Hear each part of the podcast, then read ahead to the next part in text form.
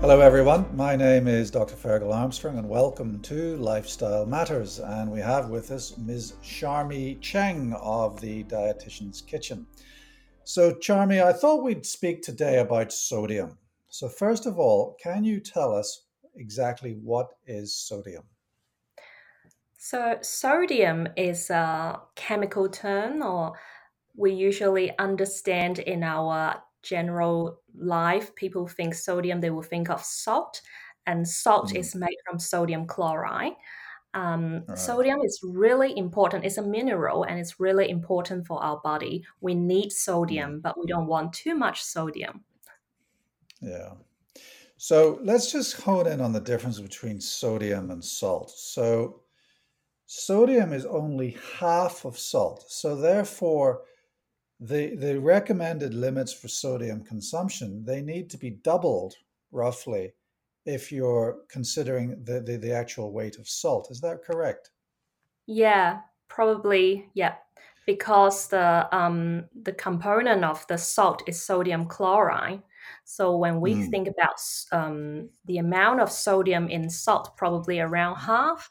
So general yeah. the recommendations talking about sodium is 2,300 milligrams. But when we talk about salt, we will talk about five to six grams. So it's Mm, almost double. Yeah. yeah. Yeah. And so you've said that it's really essential for um, for life, really, and it, but it it too much it, it creates harm, and too little, of course, it creates harm. So let's talk about what happens if you have too little sodium in your diet. What happens then? Yeah, so if we see some people go to do sports and they sweat a lot, um, Mm, and then they come back if they don't uh, drink any sports drink which have some electrolyte to um, to get their sodium and other mineral back, they the consequences maybe they get muscle cramp or mm, they can get very dizzy. It's mm. because that our body need this sodium, magnesium, these electrolytes to help to um, help to work. Um, our neural systems and our Mm, muscle, uh, our cell all need these minerals to uh, yeah. to do the reaction. Yeah. So really, sodium is necessary for neuromuscular function and brain function. And if you've got too little sodium, you're prone to cramping and also dizziness and feeling weakness. And I mean, and I, I have a I have a number of patients who are diabetic, and they all say, "Oh, I feel dizzy and weak, therefore I need to take glucose." Well, actually, more often than not, in my opinion, they're feeling dizzy and weak because they're not taking enough sodium, especially when it's a hot day and, and, and they're drinking lots of fluids without sodium content in it. Now let's move on to the other side. So having too much sodium, what what's uh, what what problems do we understand are associated with too much sodium? Yeah. So sodium, imagine sodium's at like a sponge in our body and it will retain water. So the Mm, reaction of sodium in the body, it retains water and consequently that can increase the water content or increase our blood flow in the body. Um, mm, and the blood store in our bloodstream. So that mm. consequently that's increased the blood pressure causing hypertension. Yeah, yeah. So high sodium, having too Mm, much sodium is associated with hypertension. yeah. But our kidney will eventually work it out to remove the sodium, but it's gonna take a Mm, while to do that. Yeah. yeah. And actually, having too high a sodium uh, intake per day is actually one of the it's it's actually associated with a global disease burden on all-cause mortality. So actually, it's a very important issue. The the the minimization of uh, sodium ingestion to for for most people to those limits of 2,300 milligrams of sodium per day. But for those with pre-existing hypertension, the sodium limits are actually lower. Would you care to talk about that? Yeah, for people with like um hypertension is they Mm, probably their doctor recommend they to recommend them to follow a 1500 milligram recommendation. mm, So that's even yeah, lower. Yeah. yeah. So really, a low sodium diet is part of the treatment for hypertension.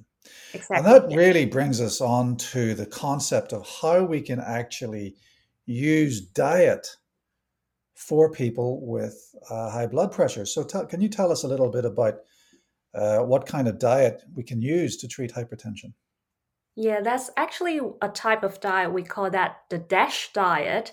And the Mm, DASH diet is actually called the Dietary Approaches to Stop Hypertension diet. And mm, this diet is particularly designed to help with hypertension. So, in not just mm. preventing people um, will get hypertension, but it also helps to reduce their blood pressure. But not just Yeah. about blood pressure, it also help with other uh, chronic Mm, issues like generally help people to lower their cholesterol level, um, help with the weight mm, management, and yeah, mm. etc. Yeah. Yeah.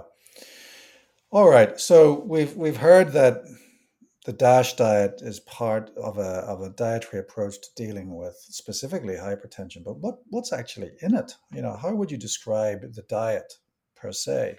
So we can see there's a Mm, lot of uh, fruit and vegetables, whole grain, um, fat-free or low-fat dairy, fish, Yeah. poultry, beans, and nuts and seeds and vegetables. But we should also look at the right-hand side is the limited thing that we should not have too much in the diet, which is the fatty meat, uh, full-fat dairy. These two is try to help us to reduce the, uh, uh, the saturated fat intake and also try Mm. to limit the sugary drinks, sweets. Most importantly, sodium intake.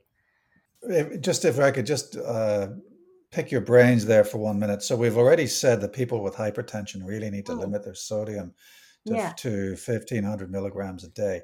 Within that DASH diet, is the limit of 1500 milligrams applicable to that DASH diet, or is it the same, or is it different? Dash diet is 2,300 milliliter, uh, milligram. Milligrams. Yeah, So milligram. even though the DASH diet's designed for hypertension, Mm. it doesn't actually follow the lower recommendation of sodium. Is that right? No, yeah, you're right. Yeah, yeah. So Because like, obviously, it's not just uh, the sodium issue in the DASH diet. It's it's a it's it's an all-encompassing diet aimed at treating hypertension. That's what I'm hearing. yeah, and even 2,300 milligram is very little, and not many Mm, people can achieve this goal. yeah. So what does what does 2,300 milligrams look like in terms of actual sodium? What, is- how much how Mm. much salt is that? Um, it's about one teaspoon of salt, like Yeah, five to six grams. so a teaspoon of salt for all your food prep. So there's no added salt on the table. You need to throw away the salt cellar on the table. Mm. and you can't eat any processed food because this processed food is full of salt and you you can barely cook with a pinch of salt that that's really what we're hearing isn't it It is true, yes. Yeah. And also you can use any sauces like um no soy sauce, no oyster sauce, no ketchup, no barbecue sauce. yeah. Yeah. It's quite limiting isn't it when you really start to to, to look at that. So let's go look into the specifics of the uh, of the dash diet because we, we've seen the eating plan. Now let's look at the specifics Right. So there's a specific um portions or serving size uh, we can look for. So you can see from the food group we just mentioned from the eating plan, um, there's a range of the serving size here. For example, the fruit you're looking for four to five serves a day, and on the uh, right column you can see what is meaning of one serve like a one medium sized fruit is considered as one serve there's a range here because um, for the dash diet it also help with weight management and depends on people's uh, energy requirement we will decide different serving size for the individuals therefore there's a range here so if people are uh, have a lower energy needs they will go for the lower end of the serving size So it's not just four to five of fruits a day. It's it's, it's also four to five of vegetables. Yeah six to eight per day of grains. So there's a lot of emphasis on vegetarian products and also fiber products. But then the the limited foods include two or fewer a day servings of lean meats, poultry, and fish. So all that, that that's the protein. yeah And but interestingly, we got two to four uh, servings of low fat or non fat dairy foods. Can you talk to me about that? What does that look like? uh, one cup of milk like it's around 250 milliliter is one serve and then maybe a Yeah. one small tub of yogurt that will be one Yeah. serve or two slices of the square shaped cheese that will be But considered that would be, but that would be low fat yogurt or low fat cheese, wouldn't it? that's correct yeah No, the no, light no. version I'm not a dietitian, but I don't actually believe that low fat yogurt or low fat cheese tastes nice. Well some of them taste pretty good uh Yeah. yeah but sometimes they might add a little bit extra sugar in it to compensate the Mm. fat loss so have to read the Yeah. good label yeah Yeah. That's the thing about fat free foods or low fat foods. To, to maintain some kind of palatable taste, a lot of the time manufacturers replace fat with actually sugar, don't they? Yeah unfortunately And yeah yeah, and, and that completely, there is absolutely no benefit, certainly speaking from a cardiovascular health point of view, there is no benefit in replacing fat with refined sugar to achieve palatability. Um, Mm. the other thing that I find interesting on this diet, and if we're looking specifically at the uh, the diet plan, um, four to five servings per week of nuts, seeds, and legumes. So that's less than one serving a day. I mean, I love nuts. I eat nuts every day, and from a heart point of view, I think nuts are quite good for you. What would you say to that? I agree, yeah, because nuts have a really good fat in it, maybe omega Mm, 3, omega 6, uh, really yeah, good quality fats and fiber as well. Um, yeah, but but the these good fat are more focusing on uh, helping with brain health and hmm having too much nuts because fat are fat. They will put on weight. They will get make people gain weight if you have too much fat mm, unless you're going to mm, compensate with other um, fat intake use less oil try to compensate reduce other side of the fat then you can have more yeah, nuts yeah but generally yeah, like one serve of nuts a day is completely fine so it's talking about four to five per week which is equi- if equivalent to one one serve around one serve a day and then maybe you got two days nut free Two days not free. All right.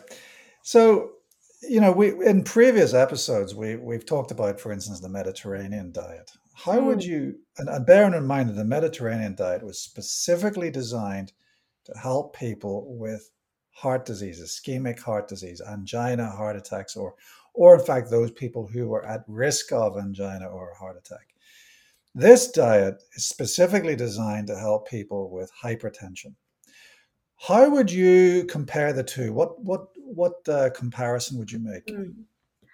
Looking at the eating plan, actually, they looks quite similar because they both have a, a focus on a lot of fresh fruit and vegetables, whole grain Mm, products, go for the lean meat and some uh, nuts and seeds. But the difference is the DASH diet, it's really have an emphasis on your sodium intake. It has a mm, limitation or recommendation of how much salt you should be taking daily. Um, mm, and the Mediterranean diet didn't really mention about salt. Another mm, difference will be the fat.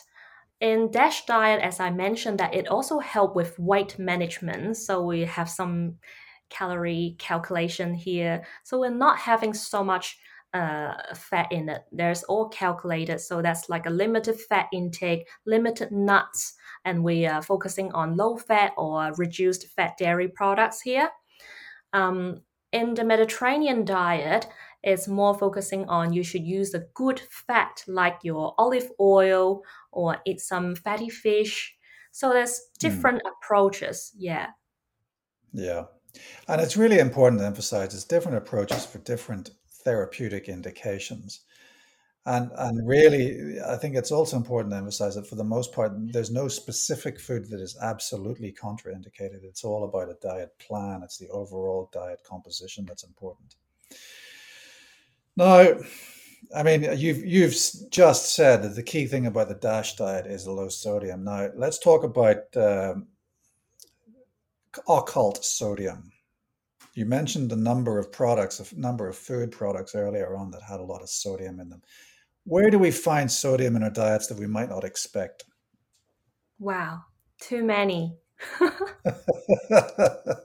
too many. Basically, any types of packaged uh, processed food, food in a package, you might expect some sodium in it.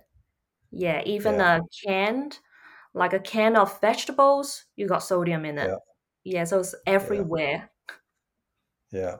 Why is that? Why is sodium put into processed food? Well, one of the reasons that sodium they use for preservative, so it's really Yeah. important. Uh, it can increase the shelf life. Yeah. And another reason would be just taste because sodium is really cheap and it added to Right. the food to enhance the taste. Yeah. Right. So specifically about uh, Asian condiments, where where do we get a lot of sodium? We love sodium. when you think about like soy sauce, oyster sauce, chili paste, fermented tofu paste, uh, fermented shrimp paste, everything they're just very salty. yeah. Yeah. So Yeah. does that mean that if you're really going to adhere to the DASH diet, that all of those foods are just contraindicated? I mean, is it possible to actually have those tastes in your diet Yes, you while can still adhering? Um, thanks for the technology. Now we have reduced sodium soy sauce. Uh, we have low sodium oyster sauce. Um, it's the amount of how much you're putting in your food. So home home cooking is always the best because I think you can control how much uh, sauces you're gonna put in your dish. But when you Yeah. eat out, Asian cuisine are generally quite high in sodium. Not just sodium, but Yeah. also maybe MSG or other seasonings. It's just so Yeah. hard to avoid when you eat out. But definitely do Mm. it at home. You can control. Right. Right. So what I'm hearing then is to tr- in terms of tips to implement the DASH diet, especially in Asian cuisine, the key Mm. thing is to consider cooking at home and use low sodium options. Are there any other tips that you might suggest? Mm. I would say try to do a meal plan. So Yeah. if we can do the meal plan um, ahead before you go for grocery shopping, uh, and then that's probably better, easier, so you can plan your week and get the ingredients. Try to get the fresh ingredients. Uh, do the cooking, just mindfulness cooking. Try not to add so much salt, but you can use other uh, herbs and spices. Use like onions, uh, garlic, and different herbs added to your Mm. cooking. Mm, and Mm. also, I think reading food label is a very important skills for to help us to pick the good products that has le- less sodium. Yeah, yeah. That's an art in itself, isn't it? I mean, there's a there's a number of uh, issues to discuss with that. Firstly, the the amount of sodium per serving versus the amount of sodium per 100 grams. Can you talk us through that? So when we see the food label, usually that's two columns on the food label. One side is per 100 gram or per 100 mil. The other side is per serve. So it depends on what's the purpose for us to read the food label. If we are going to compare products, we always look for the per 100 gram or per 100 um, milliliter side because we need to standardize the unit so that we can compare the products. Um, so Yeah.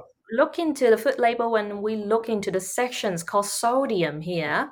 And then you can see this Mm. example saying there is 250 milligrams of sodium in 100 gram. So that's Yeah. not so bad. But there's a uh, some number we try to remember. So if a product it got 120 milligrams or even less than that, it's a really good product. It's called a low sodium product. Um, Mm. anything is like less than 400 milligram per 100 gram, they are still good. They're still pretty good. Yeah. But I give you an example what product you can never find this number. It will be your canned soup and also maybe uh, processed meat. For example, Yeah. spam. Everyone heard about Mhm. that? Spam. Yeah. Spam, even they have a 25% reduced sodium version. um, for for 25% reduced version, they still have roughly um, more than a thousand milligrams in 100 gram. Holy moly. That's Yes. a lot. So yeah, 100 gram basically is around uh, half of the can, half of the tin. Yeah. Yeah, that's more than 1,000. So basically, if people on a 1,500 restriction, half tin's done. That's it. Yeah. Yeah, and also there's something that we is quite tricky when we look into the um when we're going to shopping. There's something's not called salt, or they don't even have sodium on it, but they actually got sodium in it. So it's called maybe baking powder. People can't imagine baking powder got sodium in it, but baking powder's Yeah. main ingredients is a bicarbonate sodium. Uh, Yeah. so that's Yeah. got sodium in it. Other things like celery salt, pretty obvious, got salt there. Or MSG, people think no, MSG is different, they're not salt. But MSG is like monosodium glutamate, it got sodium in it. It's got sodium in it. Yeah. So we need to move away from thinking about salt to thinking about sodium. Yeah, that's why sometimes we've- not just sodium and salt because like uh when we call like uh you want to get the vegetable stock or beef stock, chicken stock, Yeah. that's got no sodium or no salt on the name, but it got a lot of sodium in it. Yeah, yeah. So just read the label. One of the things I like about what you said is that you actually use the per 100 gram figure to compare foods, but you use the sodium content of the packet to actually look at the food that you're consuming on your daily sodium tally. So you, that's why you need the two figures. One's That's for right. comparison, the other one's for your own personal health Yeah. to, to make sure you stay underneath the maximum. Uh, yeah, so you have mentioned that for an another purpose that when we need to look for the per serve is maybe when Yeah. you are doing a meal plan, you have mentioned that, and you want to calculate how much you are eating, you're consuming. Then this point we move to the per serve for our own calculation. Yeah. It's just easier because the per serve, for example, talking about a packet of uh, cracker, and then it's Yeah. like maybe it will tell you like four piece of cracker is one serve, and it's just easier for you to to imagine to look for the exchange. How do you exchange how many uh, milligrams of sodium I'm having for these four slices of crackers? Yeah, if Yeah. that makes sense. Hmm. Yeah. So we got different purpose to look for in the column. That's why we got different figures for sodium. And it's really important to emphasize that sodium is not salt. If you think about the grams of salt that you're allowed, it's possibly double, but that because it's salt includes sodium chloride. Another thing I want to just ask you is, is a lot of people say to me, Oh, I'm using high quality salt, I'm using expensive sea salt. Could you just comment on the role that sea salt or high high cost salt products is there any health benefit to that? Health benefit. Mm, it makes you feel Yeah, I better. mean- All right, but in terms of if you're trying to limit your sodium content, using sea salt or natural organic salt is it's Mm. it's meaningless. Yeah, Yeah, because it's still made from sodium chloride. If you break it down, it's still the same chemical. But the difference Yeah. is probably it got some other minerals in it. Like, for example, people say, I like to use the uh, Himalaya pink rock salt. It sounds so fancy. but yeah, it got the color, so I, I'm assuming that it got some um, other nutrient in it. Maybe a little bit, little bit iron. Uh, Yeah, all right. but it doesn't right, Charmmy. make Could difference. So, Charmmy, do you want to just give us a quick summary of your thoughts around the DASH diet and how we can actually implement it in, it's especially for Asian cuisine? Yeah, I think um, sodium awareness is really important. Um, If people who have hypertension, well, usually people have hypertension, they might have other chronic health diseases as well. It's Mm. really important they should go to see a dietitian and they go to see their GP and then also see a dietitian. And then the Mhm. dietitian can help you to tailor a plan for you if you really need to or you want to try the DASH diet. The dietitian can Mm. help you um, to tailor a personal meal plan which not just looking for the sodium, but also for the general total energy intake, making sure you have enough protein, um, enough fiber, drinking enough fluid in your diet. For sodium awareness is another thing that people really need to um, learn more or be aware of it when you're doing your food shopping. As I mentioned, they got different names on the package. Um, so some something we call that hidden sodium that you probably don't even know that exists in that food product, like your a can of tomato maybe they add salt in it. Yeah, I don't know why, but I recently realized there is something called no added salt version. So there's something you can talk to your dietitian and to learn about what kind of food products they are better. Is there reduced sodium version? And sometimes a reduced sodium version can be quite tricky, like a, a an example I mentioned, spam. So that's mm. 25% reduced sodium. Sounds good, 25% less, but it still has so many sodium in it. So that's yeah. something that we really need to learn how to read the food label to find the best product. Charmmy, I want to thank you for your time and wisdom today. Thank you. You're welcome. That's all for today, folks. This has been Lifestyle Matters.